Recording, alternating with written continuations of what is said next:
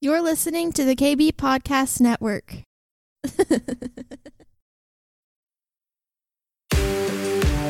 This is the Next Level Podcast, a place for business leaders, entrepreneurs, and dreamers to be empowered for an abundant kingdom life. Here's your host, Michael McIntyre. Welcome, everybody. This is Michael McIntyre, your humble host of the Next Level Podcast. And man, it's a great day today.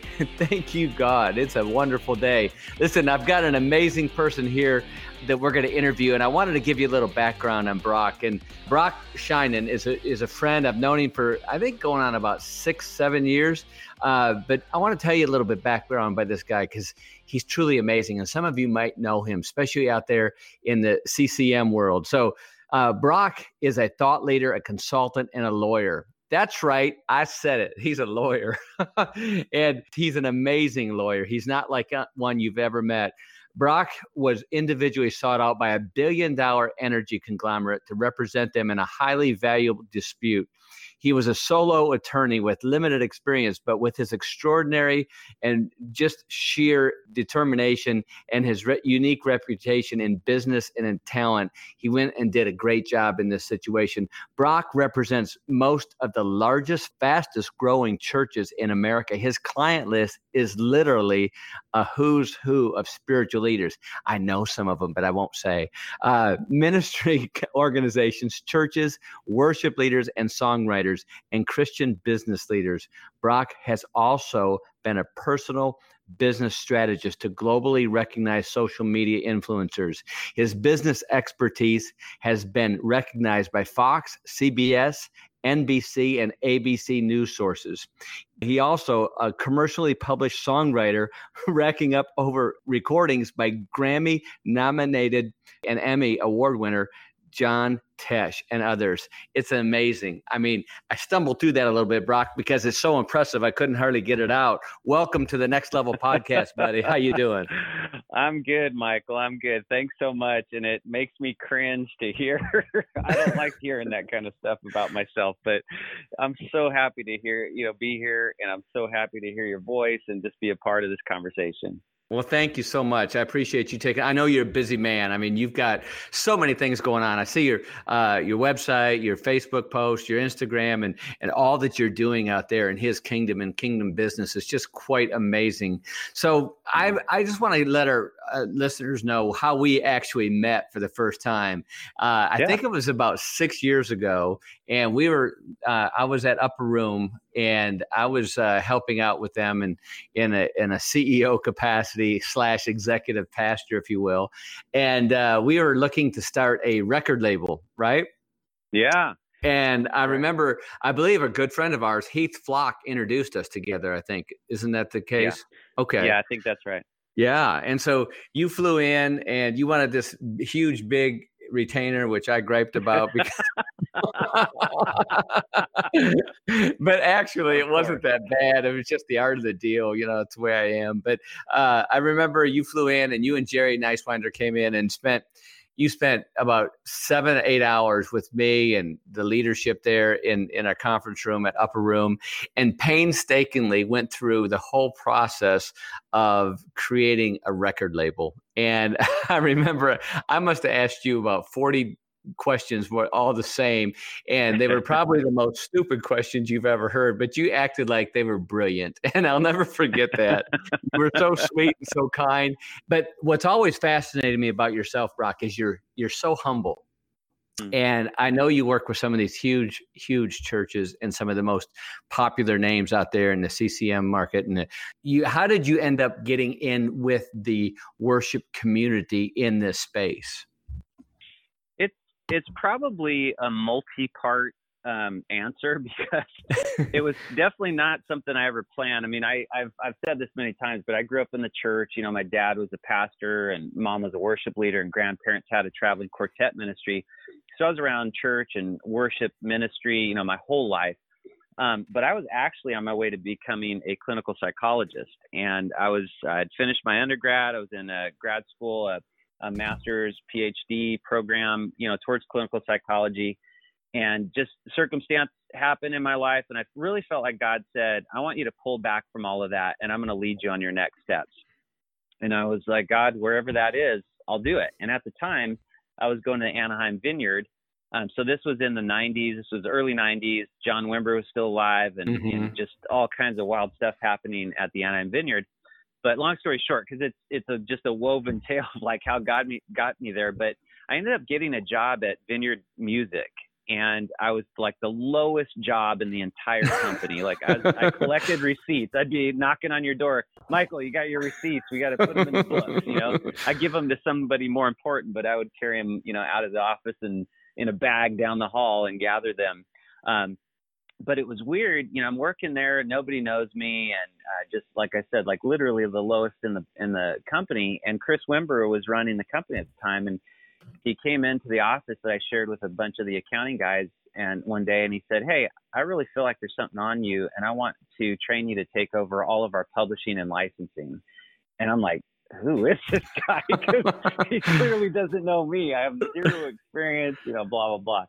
But he ended up doing that and training me and sent me all over the country to get trained by, you know, the the founders of CCLI and music services. And he sent me to all these labels and so I got to meet every, you know, everybody that was in the worship industry at the time. You know, I met them and they were training me and sowing into me, and I'm this nobody that no one knows and zero experience, and they're just sowing into me. So I would say, fast forwarding from that, that a lot of the relationships that were forged in worship kind of originated during the 90s of people that I met and people that I'd worked with and talked to and you know uh, so it, it's just weird how god kind of weaves your tale right your personal mm-hmm. story and you never are necessarily understanding where pieces of it are going but then you look back and you're like man i could trace all of these relationships back to basically the early 90s and wow. the, the people that god put in my life that i never i mean i never wanted to be a lawyer.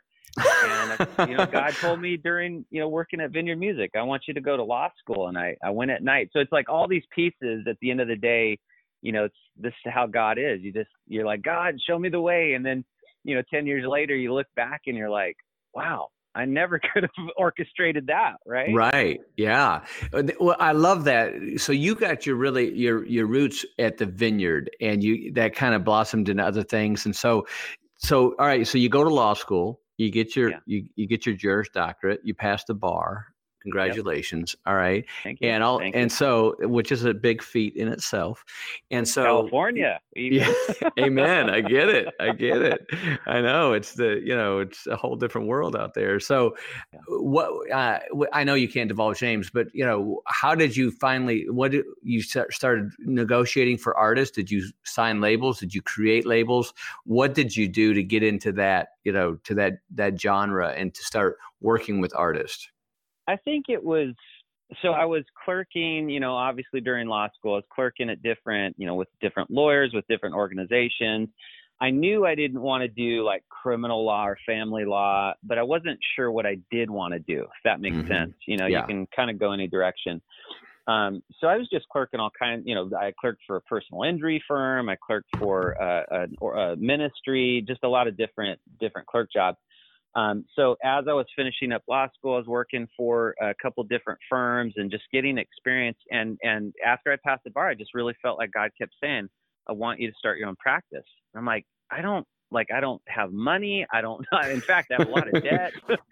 like I right. don't know people. I'm not a hobnobber. I hate going to like you know, all my friends are going all these bar events, you know, not uh, not drinking bars, state bar, you know, like right. hang out yeah. with other lawyers and judges and all that. And I hate that. I'm like, I don't mm. want to be anywhere near that. And I just felt like God really softly speaking to me. I want you to start your practice. And again, it's like circumstances just kind of always pave the way when you submit to God, even if you don't know what you're doing. And so I started my practice with no clients, literally no clients.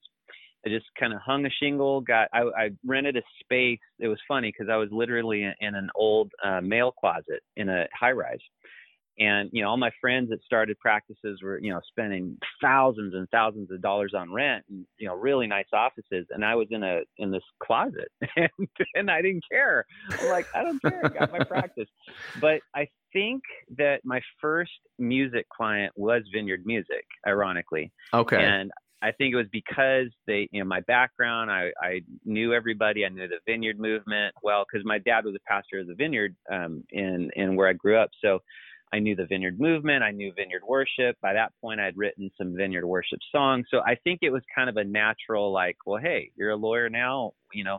And from there, like you said, just kind of blossomed, and God, you know, just started bringing, and and I started managing some artists too, which I realized, you know, I didn't really like managing um, because of some of the nuances of management, but I mm-hmm. but I met a lot more people that way. So it was kind of blossomed from there, I'd say.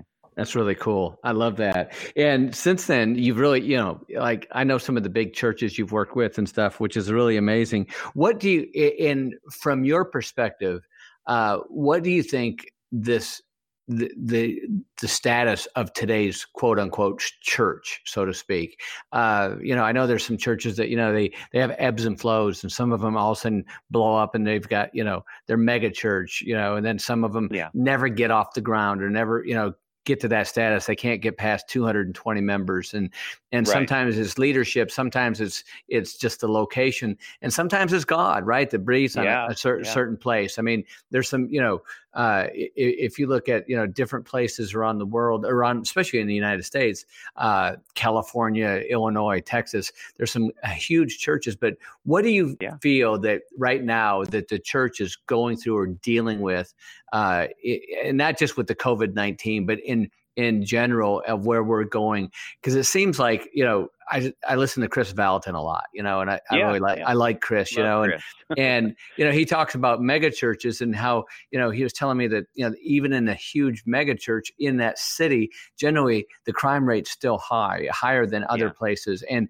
because everybody's staying in the same flock, they're not going out, and so yeah. from from your perspective, Brock, what do you see the church biggest things that they need to maybe to look at or that they're doing good or maybe that they're not doing so good yeah it's uh, i definitely have an answer for that although it's it's obviously my opinion i could yes. be slapped down for it right? yes um, I think what I've seen, and and this is coming from somebody who spent their entire life in the church, right? I, I didn't, you know, I wasn't like a heroin addict, you know, in my 20s, and then came to the Lord. I, I right. literally grew up like every other pastor's kid with all right. those, you know, aspects of it. But I say this with a heart, like really soft heart towards the church. I love the church, but I think what I see is that it really does feel. I don't. I don't think it's. um I don't I don't think it's puffery to say the church has really lost its potency mm. in the way that it attracts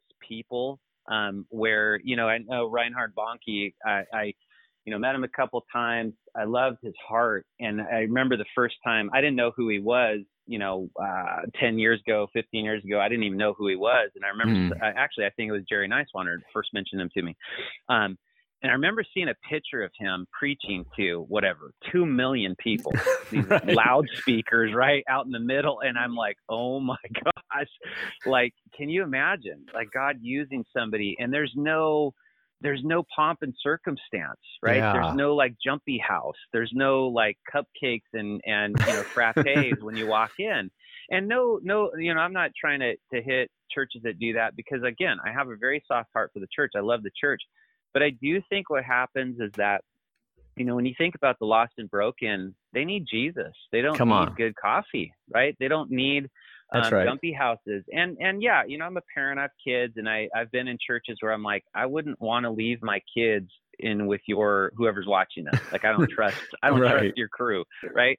Yeah. And so I love a church that has like security, you know, like especially for the kids. You know, I'm like, man, they have high security. Like I, I love this. I feel like my kids are safe. But it's interesting because then you know you peel back and you're like, but I don't like that they have jumpy houses and you know like water mm. like you know I'm not saying not to have fun, but you you get my point. Like yeah, absolutely. I grew right? It's like I grew up in a time where church was really simple. Now, granted, I grew up in a really small church in a very, very isolated desert town out in the middle of the desert in Bar in a, a town called Barstow. So my experience was very, very different. But the point is, is like I think the church, and and the reason why I brought uh, brought up Reinhard Bonnke is because he said something to the effect of, you know, the the more you know like cakes and coffee you have the less of the holy spirit or you know the, the mm-hmm. less holy spirit you have the more you need cake cake and coffee and i just think about that and i'm like the church lost its way in trying to get people in the door so much, and it's so good at it. I'm going to tell you a little secret, Michael. I'm sorry to yeah. Talk, but I was talking to a guy who's kind of high up working with unions, and he's like, we were just having a conversation one day, and he's like, you know, unions are actually copying the church. Like union meetings are copying how effective the church as is at getting people in the door hmm. to like buy into the system. And I heard that, and I was so grossed out hearing that. And and I maybe I shouldn't have been. I'm like, wow, you know, churches are good to get people in the door. It's awesome what do we do once they're there? like, are they getting healed? Are they right. Jesus? You know, we're great at bringing them in the door. So I, I, I know it's really long winded, but I really feel like a lot of, a lot of personal investment in that question of like, man, I think the church needs to return to Jesus. I think it needs to return to the simplicity of worship and the word, the power of the Holy Spirit showing up and be less about, you know, and I, and I honestly, you know, you're like not just COVID, but you know, COVID maybe highlighted this whole thing. Like, what is the church when we don't have the building? What is the church when we don't have that big thermometer that shows how many people have given money to the new fountain or the new kids club, you know, or whatever?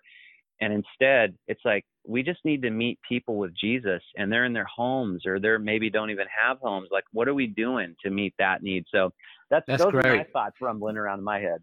Yeah, no, that's awesome. I love that. I, I, I you know, uh, it, it's getting back to the basics. I think is very important. I think that's one thing that during COVID. I mean, you know, I know the sports world has gone bonkers. You know, because mm-hmm. the NBA got canceled. You know, people are and, and, and Major League Baseball. Heck, I found myself for the first time ever watching NASCAR.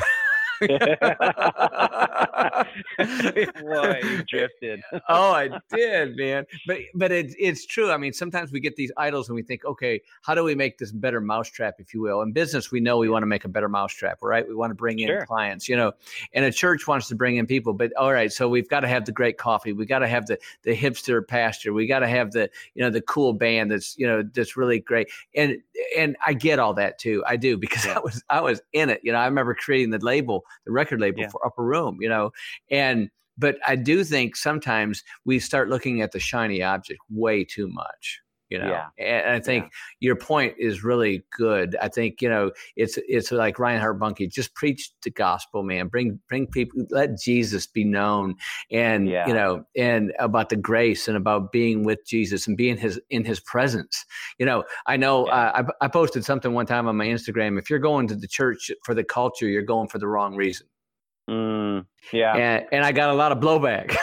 yeah, of course you did. but I like that. Come yeah. on. It's, but it, you're right, and you get blowback for it. But you know, when you're talking about upper room, and you know, obviously, as, as an attorney, I have the highest level of confidentiality. But culturally, I'll say this because this is a very public, you know, publicly perceived, um, you know, or I'm saying the same word to define it, but publicly perceived perception of upper room you know, part of what I saw was a church that just wanted to go after God and and yeah. and capture it and then do it honorably, you know, do it with integrity and do it in a way that, you know, made sense to the inside and outside world. And so when I, you know, when we connected and I spent time with you guys there, I was like, man, I love it when I get to work with a church that hasn't lost that. They, you know, in other words, you guys weren't like, hey, Brock, do we need more like smoke and lights? Or you were like, hey, how do we have integrity? Do we even need contracts? But we want to capture what God's doing. Yeah. And I could tell you, I mean, I, I won't, but I can name names of all the ministries that have approached me that way and said, we just want Jesus. We want to capture what he's doing here, but we want to do it ethically, legally, morally, you know, blah, blah, blah. Right. And I love that as opposed to and I, this is no joke i get the churches that are like and you know do we like is it does it make sense if the jeans are tighter or whatever i'm like oh lord help us right right uh, all right so i want to shift a little bit because man you are a diverse cat you really are i mean you mm. know uh, there's not too many attorneys out there that write music right, right. Uh, and true. you know and it, you know you had this you had the songwriter deal with John Tesh. How did that come about? That was uh, it's funny because I like my claim to fame is John Tesh. Um, it it was actually I'd written I'd, I'd gone through a period where I was just writing worship songs, really just my heart, like sharing with God. Like I I want to worship you. Here's what I want to put on paper, and didn't really think anything of turning it into something, you know, at all. Just really wanted to play the guitar and worship Jesus and wanted to put my own words on paper doing it. But because I was working at Vineyard Music, and I know there was a time period where it was like, we're looking for new worship songs, and so many songs were coming in. You know, if you go into church today, you could spend a year there and maybe learn three or four new songs. You know, man, if it's a crazy church, Right. they'll maybe do 12 different songs for the year. But this is no joke, and I think anybody in the Vineyard movement would tell you, you know, during during the 90s, it was possible that you were doing uh, like six new songs a week because Crazy. we would worship for hours. Like Yeah. weren't worshiping, you know, two and a half songs, you know, break. Like it wasn't like that. It was like sometimes, you know, the pastor, whether it's John or you know wherever you were at the Vineyard, it'd be like, you know what? I think tonight we're just gonna worship all night, and you're going to church like three times on Sunday because not because you have to, because you want to. You just want to be in God's presence. Come on. And there are a lot of churches that that are experiencing that right now. But I mean, that's like what I grew up in. So I say that because you know there's so much opportunity for songs to circulate that I just took a load of them and said, God, you know, what do you want me to do with these? And I had I was really good friends with Scott Underwood, who was a worship leader at the time, songwriter, and he, you know, we're good friends, and he could play really well. I couldn't play guitar very well at all or sing very well, but Scott's like, hey man, let me hear some of your stuff, and maybe I can, you know, lay down a couple of tracks for you. So he did, and then we uh, put a couple of those in an envelope on a cassette tape, and you know, I kind of walked through the normal song submission thing with Vineyard, and anyways. Um, one of the songs got picked up and then got and then Vineyard recorded it and I guess John Tesh heard it on that recording and said, "Hey, I Mm. want to put this on my album." So he covered it. nice. Thank you, Yeah. Jesus. that was, Yeah. Awesome. Those uh, Yeah. twenty cent uh, royalties make a difference. it does. It does. It puts you into that next tax bracket every time, right? Oh, yeah. Well, It's not crazy. really, but yeah. yeah. Do you, how often do you sit down and write music? I know there's we have you know this this next level podcast goes out to a lot of people, and you know we're getting eh, you know people uh, that write songs and you know in all kinds of different communities. So from from my perspective and looking at it, it to me the money. If I'm going to look at this because I'm a business guy, right? I like to look at the bottom line, right? I love to worship Jesus. I love to glorify God, but I also like to bless people with money. And you know, if you can't Right. if you can't help people out, what you know, that's not cool either. So, Yeah. but but songwriting, if you if you're a good songwriter, uh, and somebody picks you up, Jeremy Riddle, Steffany Gretzinger, you know, whoever, you know, uh, picks you up, that that's really a good financial thing. Yes. It can be. I It mean, can be. It doesn't. Uh, it certainly can be, but it's not always. That's not always how it works out. And part of it is just because the dynamics of where the money's at, and you know, if there's traction in the churches with your songs. Mm. So you might have like I've I've heard some songs that I'm like that just brought me to tears, brought me to my knees. They're moving, they're powerful lyrically. They're they're just awesome, right? And you know, just they just don't take for whatever reason. And Right. you know, if you assume that if somebody like Jeremy Riddle um, or Steffany records your song, you're like, oh, of course, you know. But but sometimes yes, and sometimes no. I mean, and that's the Mhm. reason why you know CCLI has you know these rankings because if if it was that easy, you know, every time Jeremy picks up his guitar and sings, you know, True. he'd have a number one hit, right? But he doesn't, and in part because different people are, you know, bringing different sounds. And now, you know, when I, when I think about, uh, you know, music in the '90s, worship especially, there wasn't a lot of ways outside of if you're a worship leader, you're singing in your local church, right? Right. But if you couldn't get a record deal or a songwriter deal, you had real, you like you had no way to get your songs out there. But now you do, and you know, it's it's like it's this weird mix of commercial opportunity and technological opportunity that really anybody can write a hit song and get it to the public. But again, if it was that easy, everybody'd be doing it. So Amen. I, I think it's tougher than people realize. And, you know, writing a song that, you know, I remember because I grew up with very, very simple songs, right? It's like three chords. You could play every vineyard. It was a big joke in the vineyard. Like you could play every vineyard song with what, like G, G, D, C, or E minor. Like, like, you know what I'm saying? Like there's Right. two types of chord progressions. And um, the words are very, very lyrically simple, right? And repetitive. But now, I mean, we have like like poetry that goes like it's like you have to be Whitney Houston to sing worship these days. And, and you know, most of us don't have that capacity, which is part of the reason why people are just standing there staring at the stage when you know worship leaders are leading worship because the lyrics are complicated the chords you know most people can't hit the notes high or low so i think songwriting has actually become much more difficult because we're looking at talent instead of you know and and and i'm not saying like these people that are writing songs i'm not saying they don't have the right heart because i know plenty of them do but i think it's just a mishmash of mixing you know pursuing jesus with your songwriting but also if you're technically proficient, you might be too much, right? For right. an average me or you yeah. to keep keep up with some of these songs and i think that's part of the problem but it's it's a complex problem you know? Well i i know the whole industry is a, is it, it it really it took me by surprise when we entered it into that industry and and looked at that and you know bethel was really great. They coached us a lot and did a lot of things yeah. for us and and the, what one thing i thought was interesting is a lot of people wanted to help which I thought yeah. was really was was genuinely nice. They're genuinely being Jesus to us because we you know we we were walking around like you know Mr. Magoo. We didn't know what was going on. So and and and you held our hand nicely, and I I just love that. So if you've got some if like all right, so you've done so many things. You you really work with a lot of churches. I'm sure you still do, and and with yeah. with talent and uh so but you've also written some uh, major books, and I think uh, Baker Books just published one for you. Is that right? Yeah, so I have the, the, the Christian Entrepreneur Dream Plan Execute and Grow um, was released in February.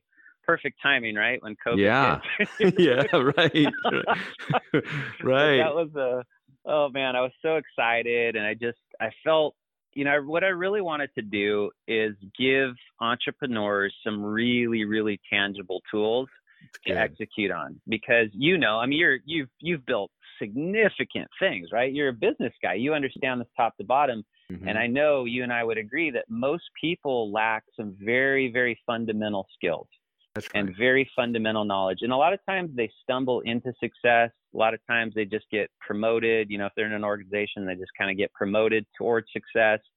Um, some people, you know, there's a lot of people that start businesses that they understand their core product or their core service, but nothing around it. They don't know how to market. They don't know how to sell. They don't know how to, you know, customer service or any of that.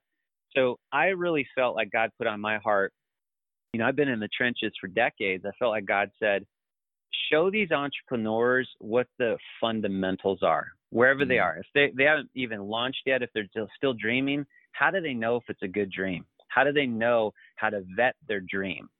And no one's teaching that. No one's talking about is your idea a good one until it's too late, right? So I'm like, okay, I'm going to write on that. And I kind of went through the the different stages of, all right, you're dreaming it. You know, let's make sure your dream's tight, ready to go to planning it. And then, you know, so we don't skip from dream to execution, right?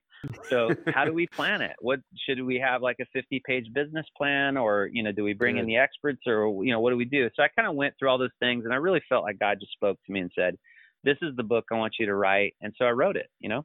Wow, that's awesome. And so, uh, how do they find your book if they want to get if if our listeners want to buy your book? Yeah, Amazon's the easiest. I mean, okay. especially these days. If you're an Audible person, you go on Audible and either search my name if the if you don't remember the title. Um, but I have a few books up there. But that the Christian Entrepreneur, Amazon or Audible would be your easiest way to, to access it. That's awesome. All right. So my question is in that in that uh, aspect of writing this book, what would you say if you if you know what would be the number one mistakes that most Christian entrepreneurs make? I've thought a lot about that. you know, it's as, as many answers as I would love to give. I think the one answer is just simply this: they Christianify everything.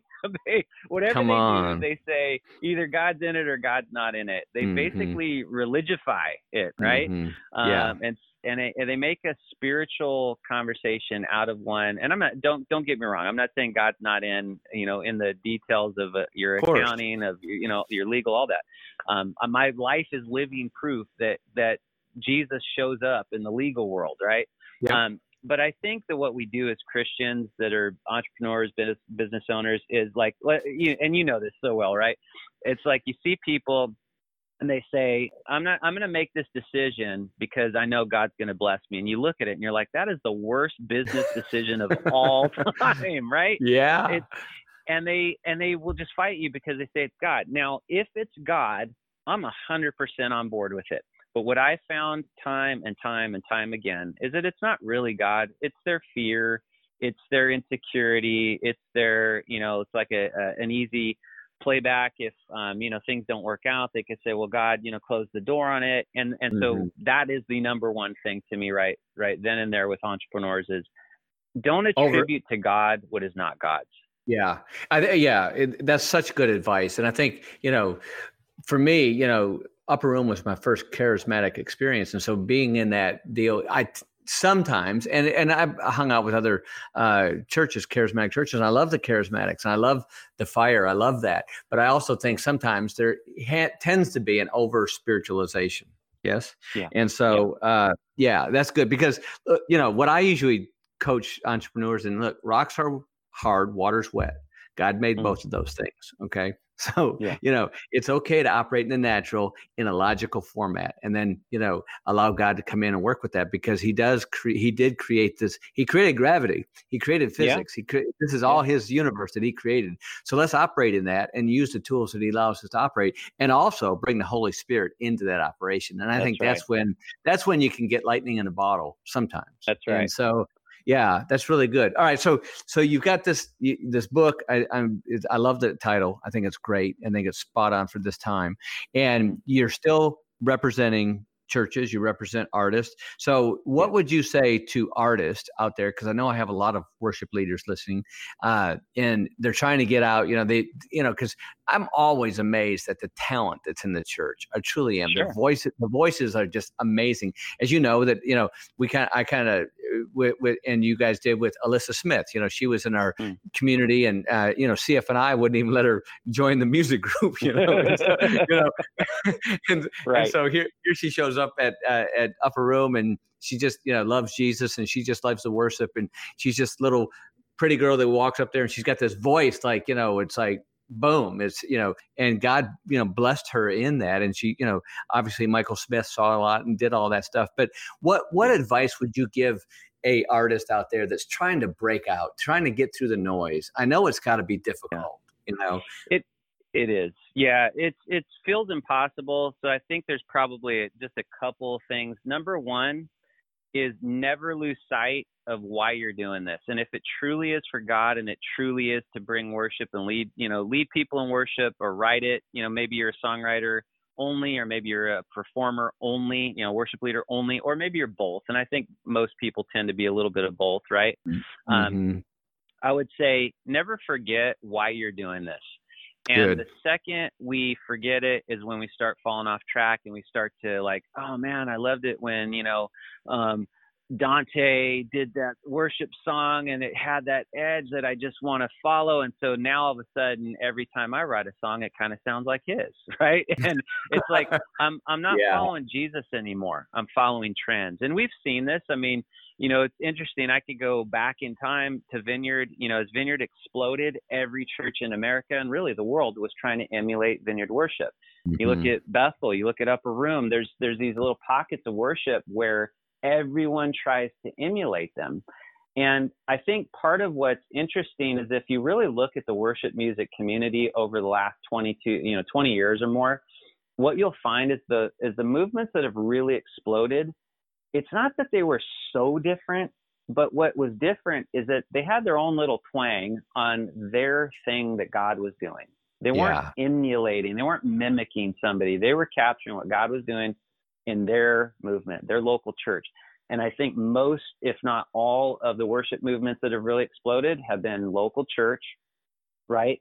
they're not you know it's it's very rare to have like a church you know worship kind of thing be birthed out of outside the church if that makes sense sure um, granted there are i mean we could look at like um, Housefires we could look at um, united pursuit and there's a long you know long list of things that are you know worship that have really like bursted out from i would say outside the church walls but by and large um, you know what we're seeing is like local church uh, expression. And so when you know you ask this question, what what can artists do or what can they avoid? I, I say number one, keep focused on Jesus. Number Good. two, keep focused on your local worship community and and build within that because I think so many are like, oh, God told me my songs are going to be sung all over the world in every tongue and every nation. And I'll get these calls and people are like, I know you probably hear this a lot, but no, it's for real. I'm like, yeah, but every single person that says it says, I know you've yeah, heard it a lot, right, and right. it's for real this time. And it's like my 10 millionth call with the exact same thing. And I'm yep. not saying God's not on it. What I'm saying is don't focus on Uganda yet. Focus on Good. McAllen, Texas, or yeah. you know Portland, Oregon, or wherever right. you're at. Like focus there, build what God's doing there, and let God take that wave out into the nations and the languages. Um, I think that's big right there. But I, one practical thing that is like maybe not spiritual, that is I think business is look at collaborations a lot more than we did historically. I think historically it was like, you know, you just write what God's, you capture what God's doing in you and your heart. But I really think there's a there's a movement and a moment of collaboration right now. And I, I would also say look for collaborations. Don't look at those as competition. Look at those as opportunities to kind of um, you know spread what God's doing in into other streams and allow people to speak, you know, God to speak through other people into your stream, which historically the church has been very, very apprehensive about because mm. it's like mm. we don't we don't know your theology, so we kind of keep a lid on ours and we want our stuff going out, but we don't want anything coming in. But think about that logically. We want to sell you ours, but we won't take yours.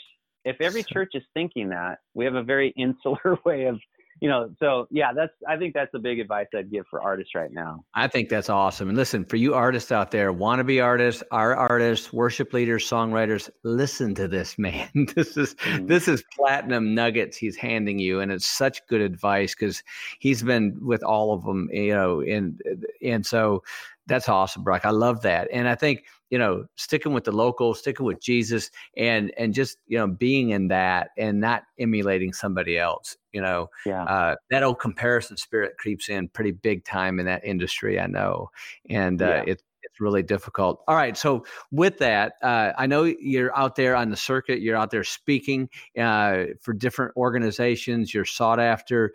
Uh, you're a motivational speaker. Uh, you're you're truly a unique cat because being a, a, a, leader, an author, a consultant, and an attorney, and a songwriter, and you're just a strange dude, bro. That's what I hear. but I love it. I love it, and and you're so humble and you're so approachable. So uh, mm. do you, do you still? I mean, are you still taking on clients? Uh, if somebody says, "Hey, man, I got to have a I got to have a great attorney in you know the music industry or the," do, do you work operate in the secular world too? And do you do? And also, I, before I forget, I want to ask you about the movie business. I think you do some stuff also in that realm, maybe if I'm correct. Yeah.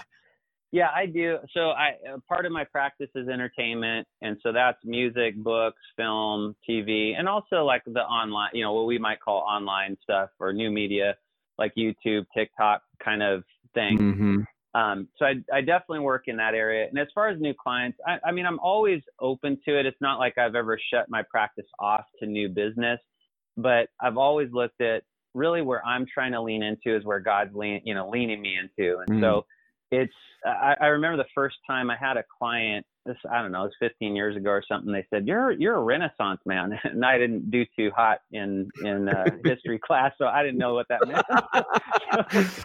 I looked it up, and it just you know it's basically like kind of a, a man of the arts, I guess. Uh, you know, just doing different things and kind of trying to excel at at not just and and it's not you know this too because you're good at a lot of things too, Michael. You're right? You know that. Mm-hmm. You're so kind. You're Thank not. You well, it's the truth. And you're not a jack of all trades either. Right. But you you don't have to. I don't think life was ever meant to be, and I don't think God gave us a destiny of being an ace at one. Mm. I don't I don't think we can necessarily be an ace at twenty, right? right? Maybe we can. I don't know. But um, you know, there's a concept I remember reading about. I think they're called polymath, if I'm not mistaken. But it's you know, person that's like uh, they have two different disciplines that they're basically expert level, like world class expert level in that are unrelated, like a basketball, uh, you know, an NBA, like Michael Jordan and Bill Gates as one person. Right. You know I mean, like, like wait a second, what, how does that happen? Yeah. But there are people out there that that actually have that capacity to have that bandwidth, and I think for me, I've just I've been less about oh I want to be that. I'm not pursuing it. I just say God, where are you breathing on? Like what are you breathing on? Where are you leaning? Because that's what I want to go after. So you know, you mentioned songwriting a handful of times. In I wrote the most of the songs I wrote were in the 90s, and I've written a couple, you know, over the years. I wrote one, you know, probably just a couple months ago that, you know, just me and my family will hear because it's God. It's it's just me and God. But I write I write more books and articles now, mm. and I've written screenplays. Like I've written like seven feature length screenplays, and I've written multiple novels. And I just I love to write. And I love so that.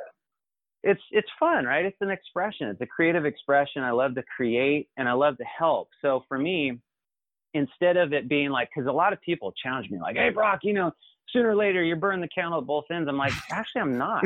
like, I'm, my well is Jesus. Like, I'm drinking from that well all day long. And if preach it, brother, I love it. Right? You can write and you could help people and you could fill a creative outlet all in one thing at the same time. and I'm like, hallelujah, I'm in. So good. Right? That's so good. So, I think that's, and I, and I honestly think that's advice for some people that are struggling with that burning the candle at both ends. Cause I never am. I never feel that way. I feel like I'm constantly refreshed. And don't get me wrong, like I'm a hard worker, so I get exhausted, but I'm never afraid to put on my overalls and take out the shovel and start digging. Like I'm, let's, let's do it. Right. Yeah.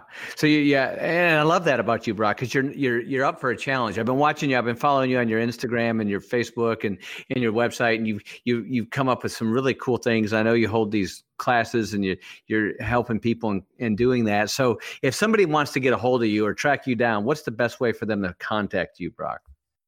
Yeah, so I think brockshinen.com, I, I put that together as kind of a hub for me you know, my legal stuff, my consulting stuff, my writing, my speaking, you know, all that. I think it's the easiest way. If you really want to get inside my head, start at brockshinen.com and just kind of fish around. Okay, that's cool. and so it, I want everybody to get the spelling. It's B R O C K S H I N E N dot com. Right. Yeah. So go check it out. You're going to be amazed by this man's uh, website. And he's not your typical attorney. Thank you, Jesus. but he's brilliant in this stuff because I, I've had, I've turned family members on to Brock and he's taken mm. such good care of people. And, and, uh, and yeah. So, uh, Brock, I, I just want to say thank you for taking the time out of your crazy busy schedule out there in California. Uh, and, and, so thank you. And I appreciate it. I, I tell me, I, I, know you've been married a while and I saw your pictures. You guys were at the Ritz Carlton Laguna Niguel recently, which I love that property. I was like, oh man, I had it itching to get out there right away. Uh, tell me how many, how many children do you have?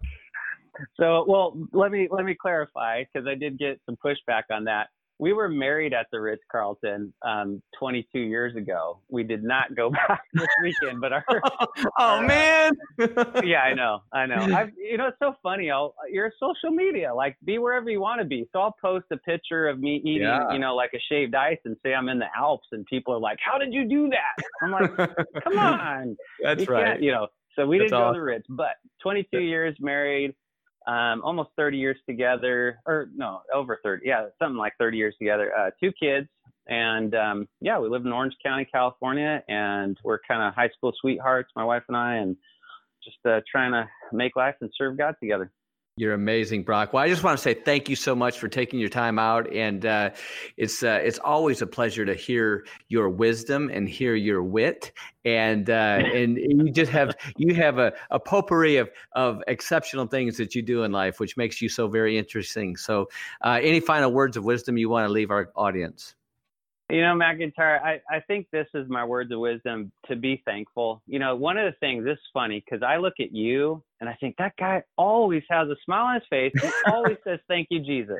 Like every time I, I hear you, if I hear your voice, I hear you saying, Thank you, Jesus. Awesome. And I've loved that about you from the day I met you because, and that, and it's ironically, my advice is the, something that you live every day as far as I can see and that is thanking Jesus because mm-hmm. all this stuff that we go through, you know, COVID or not, like the world is hurting, right? Yeah. We're going through a big mess right now and it may not get better. It may seem like it's better, but it may not get better for a while. Right. And there are always going to be struggles, even if it does, and everything rebounds. And this was all just a bad dream. That's, you know, a few months from now, we're like, gone.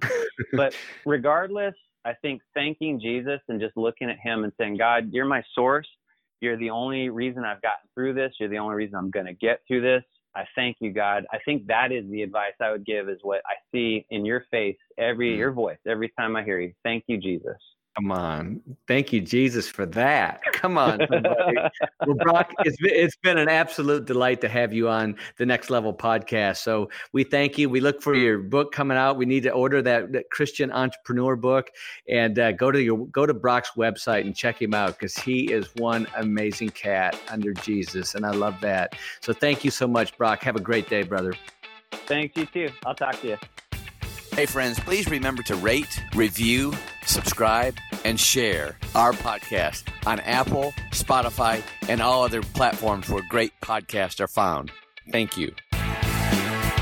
Thank you for checking out the Next Level Podcast. For more information or additional resources, please visit themichaelmcintyre.com.